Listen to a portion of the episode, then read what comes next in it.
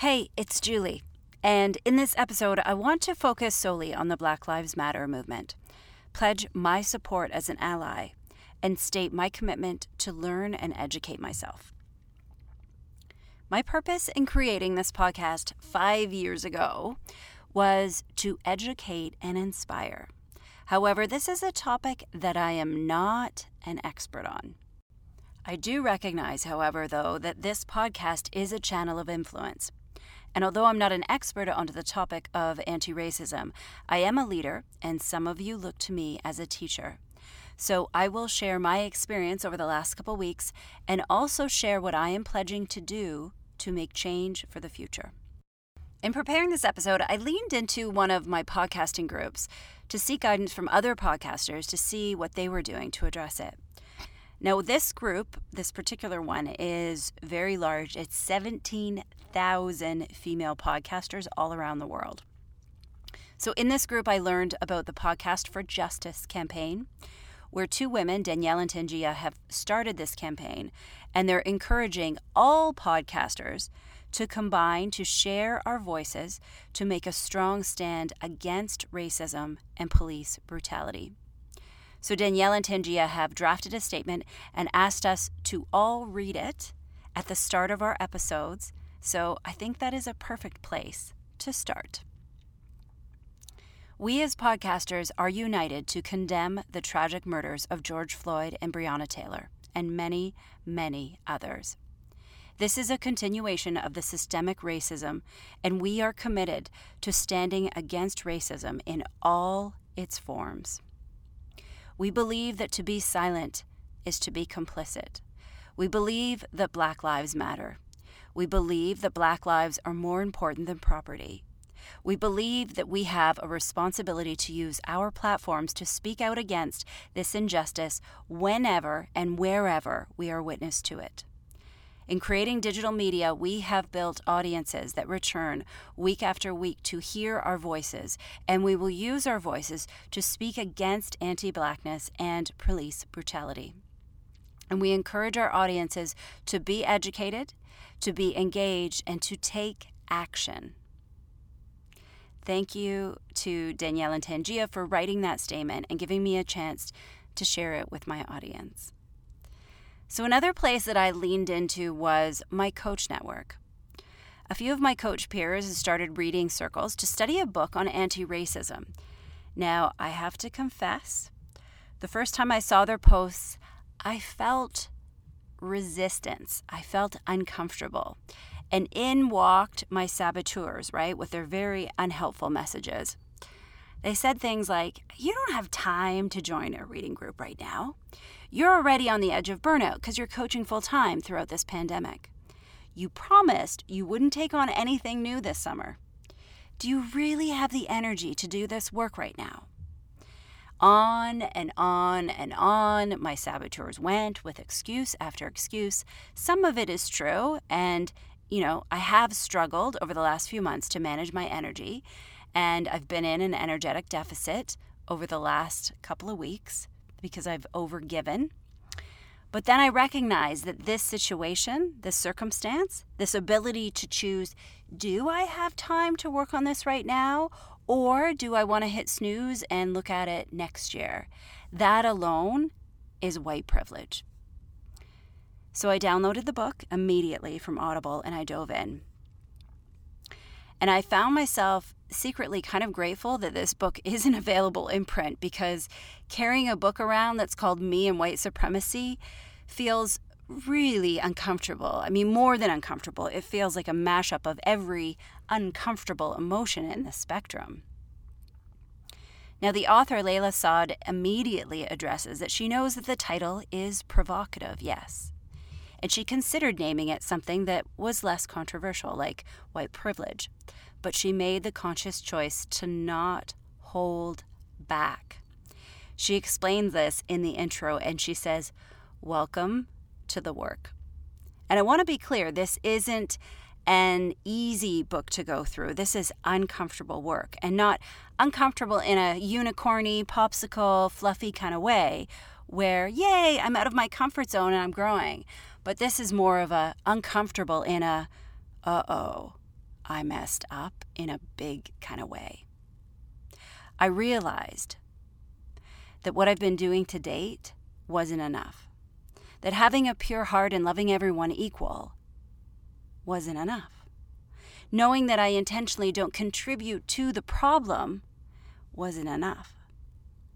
I thought I was doing enough. I wasn't. I was wrong. And not in a, ooh, I made a wrong turn or I missed that exit wrong kind of way, but more like a, uh oh, I've been driving around my whole life without any taillights and my turn signal isn't working. That kind of screwed up wrong. It's not enough to love everyone equally. It's not enough. Martin Luther King explained it best when he said, The greatest stumbling block in the stride towards freedom is not the white citizens' counselor or the KKK, but the white moderate who is more devoted to order than to justice, who prefers a negative peace, which is the absence of tension, to a positive peace, which is the presence of justice. I realize that I've been the white moderate, and that has to change. So, right now, I'm about mm, a third of the way through Layla's book, and it has helped me to really understand white privilege in a way that I've never really understood it before. And to be honest, I have to say that I don't think I've really made a proper concerted effort to understand it in a way that requires me, Julie, to take any ownership of white privilege. I've been focused on championing the battle for equality for women in the workplace. That has been my passion. And with all my energy and attention pointing a finger at male white privilege, I had an excuse to avoid taking any responsibility for exploring how I personally had benefited from white privilege. Here's the thing that I'm realizing once you see white privilege and you understand it, you can't unsee it. It's like when I create a perspective for a coaching client. Once they create that perspective and they step into it, they start to see things differently, right? They access possibilities, they change their thinking. But before you create that new perspective, you can't see things the way that you need to. And if you're holding on to defensiveness, you definitely will not be able to see it. Here's how Layla explains her book. She says it is a deep diving self reflection tool, and it really is. Already, it has enabled me to reflect, to start to recognize my white privilege. She explains that this book is an anti racism tool to help people with white privilege understand and take ownership of their participation in the oppressive system of white supremacy. Now, even if we didn't actively create this system that we're in, we still benefit from it every day. And this means that we, as white people, have to take ownership and responsibility.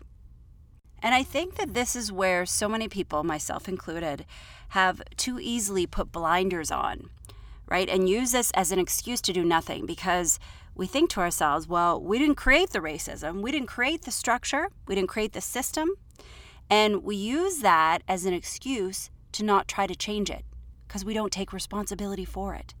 I see now that this is white privilege too. As I listen to this book and I reflect on her prompts, I realize that I need some support because here I am, I have more questions than I do answers. So this leads me to my second commitment. I have joined a reading circle, a group of CTI coaches, to study this book with and I'll be honest, I know it's not going to be easy. I know it's going to be uncomfortable. And I know that this is the perfect time to do it. And even though I've only taken the first few steps on this path of learning, I already feel more confident to ask questions. I understand better. I have new terminology I can use. It's not easy. It, it is uncomfortable. That's kind of the whole point. That's when you know that you're doing the work. I really thought that being neutral and not contributing to the problem was enough. It's not enough. Because when you are silent, you remain part of the problem. Observing injustice and not actively trying to intervene makes you contribute to the problem. So, this brings me to you, my beautiful listeners and community. I want to address my BIPOC listeners first, those of you who are Black, Indigenous, and people of color. I hear you. I see you. I am listening to you. You matter to me. I'm sorry for not acting sooner. I'm committed to educating myself so that I can educate others and we can become proper allies, the allies that you deserve to have. This is now, trust me, alive in my consciousness. And if I can support you in any way, please let me know. When I screw up and I do it wrong, please also let me know. And now I want to address those listeners who are white. First, I'm sure that there are some of you who are way ahead of me on this. You're already educated, you already understand white privilege, and you're doing the things that you need to do. I applaud you, I admire you. Thank you for blazing a trail, and keep doing what you're doing. For those of you who are where I am, I have an invitation for you. I want to invite you to be uncomfortable with me. I want you to join me on this journey and I want you to take the blinders off. I know that you didn't create this. I didn't create it either. But our silence and our inaction will perpetuate racism in this world, and that is not acceptable. And I want you to, as you're listening to me right now and in the coming days and coming weeks, I want you to watch out for your saboteurs because this is a really uncomfortable time and they are going to activate in a really powerful way. They're going to have all sorts of uh, sneaky messages for you to just ignore this, to stay comfortable, to avoid taking action, right? Our saboteurs have that distinct responsibility of always wanting to keep us in our comfort zone to keep us safe, to prevent us from taking risks, to prevent us from growing. Here's five common messages that might be popping up with you right now. First, we didn't mess this up. Why should we have to clean it up? Two, what if we try to help, but we say the wrong thing? This, I'm learning, is white fragility. Three, what if we screw up and people criticize us or make fun of us? Again, this is white fragility. Four, what if I get involved and I make it worse? Uh, recognize that not getting involved is making it worse. And five, it looks like a lot of other people around us are way more qualified to help and do this work. I don't even know how I could help. And if I did, I don't think it would actually really make a difference. Well, the best place to start to educate yourself is to have conversations and do the work. So, I'm going to have a few suggestions in a second to give to you. So, those are just five common saboteur messages. I'm sure there are many, many more do yourself a favor and write them down, make them conscious, so that they no longer paralyze you from taking action. And remember, they are going to be strong right now because I'm asking you to do something really uncomfortable. And a reminder for me, as much as for you, defensiveness is a close neighbor to the truth. Again, defensiveness is a close neighbor to the truth. What I mean by that is if you find yourself feeling defensive in this call to action from me, or when you hear something from someone else, remember that defensiveness is a close neighbor to the truth. It means that deep down inside, you know you need to do something. You know that inaction is wrong. Now, you might feel scared or insecure or confused about how to help, those are real emotions. I get it. I know what you're feeling is real. You're scared. I'm scared too. I'm confused. But those feelings are not an excuse to not take action. If I have taught you one thing over the last five years of podcasting, it is that fear is a green light. We can never wait for the fear to disappear before we take action. Our job as conscious business professionals is to recognize the fear, to pack it up in a shiny little suitcase, or for some of us, a whole whack of suitcases, and carry it along with us wherever we go and whatever we do. The fear is a reminder that we're doing something that takes courage, something that will make us grow into stronger, better versions of ourselves. Acting with fear is the price that we pay for growth and expansion. So follow the resistance right to your heart and be honest with yourself. Here's my ask to you. I want you to educate yourself and I want you to read at least one of the books on this list. These are all books that have been referred to me by people I trust. I've only started reading one of them, but I am committed to reading them all by the end of the summer.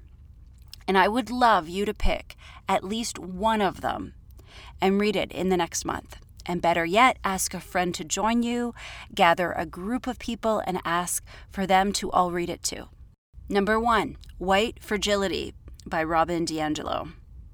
Number two, this is the book I've talked about that I've started reading Me and White Supremacy by Layla Saad. Three, so you want to talk about race, Ijeoma Oluo. Four, The Inner Work of Racial Justice, Rhonda Magee.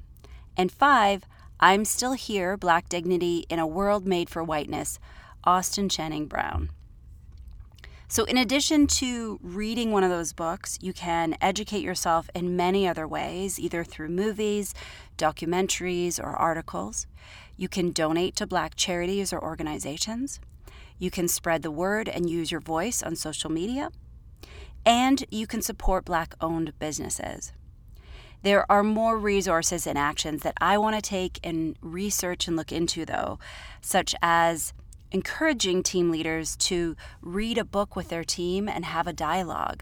But I want to be able to think this through more before I make this request. For example, I shared a couple weeks ago at the beginning of June in a post that you should reach out to your black friends and make sure that they're okay and offer your support. Ask them if there's anything that you can do to help them.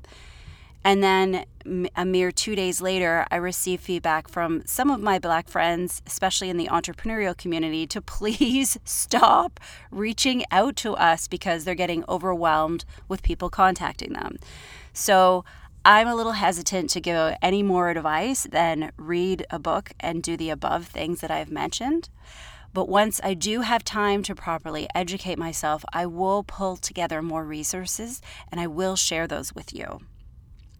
So Layla actually addresses this in her her book too. She says, as you're studying, try not to overwhelm or fatigue your BIPOC friends through this process because it can be very overwhelming for them. And again, it's not their responsibility to educate us.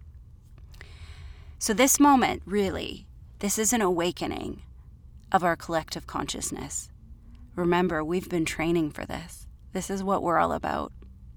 We're committed to change we are committed to taking the hard path. We can make a difference. We can help to heal Black trauma that has gone on too long and passed through too many generations. I don't want any more Black mothers or fathers to have to sit down and explain to their children Give them the talk about how to be safe. Tell them that they can't wear hoodies and that they can't break up a fight and they can't talk back to cops. That in order for them to be safe, they have to live by a different set of rules than other kids. I can't imagine how hard that must be to explain that to a child, to have to tell them that they're at a natural disadvantage and they've never done anything wrong to deserve that. It's just not right. We need to educate ourselves and we need to understand what is happening and our responsibility to make change. We need to use our voice. We need to leverage our privilege in a conscious and intentional way instead of being passive and just benefiting from it.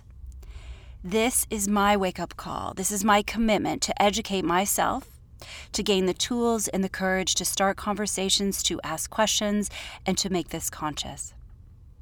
And I want to invite you to join me on this important, awkward, messy path of change. I'm not going to do it perfectly, I guarantee it. And you don't have to do it perfectly. But, white people, it's time to act. It's time to listen and support and take responsibility. Before I wrap up, I want to leave you with those five book titles again. All right? White Fragility, Me and White Supremacy. So, you want to talk about race? The Inner Work of Racial Justice. And five, I'm Still Here Black Dignity in a World Made for Whiteness. Thank you, Layla Saad, for your inspiring work and to all the other authors. I look forward to learning from all of you. Thank you to my CTI coach community for the dialogue, for the resources. I look forward to learning from all of you. Thank you to Danielle and Tangia for your Podcast for Justice campaign and allowing me to be part of it. And most importantly, thank you for listening to this important episode today. Thank you for your patience. Thank you for letting me be uncomfortable, for being awkward, Thank you for giving me the chance to speak right from my heart directly into yours.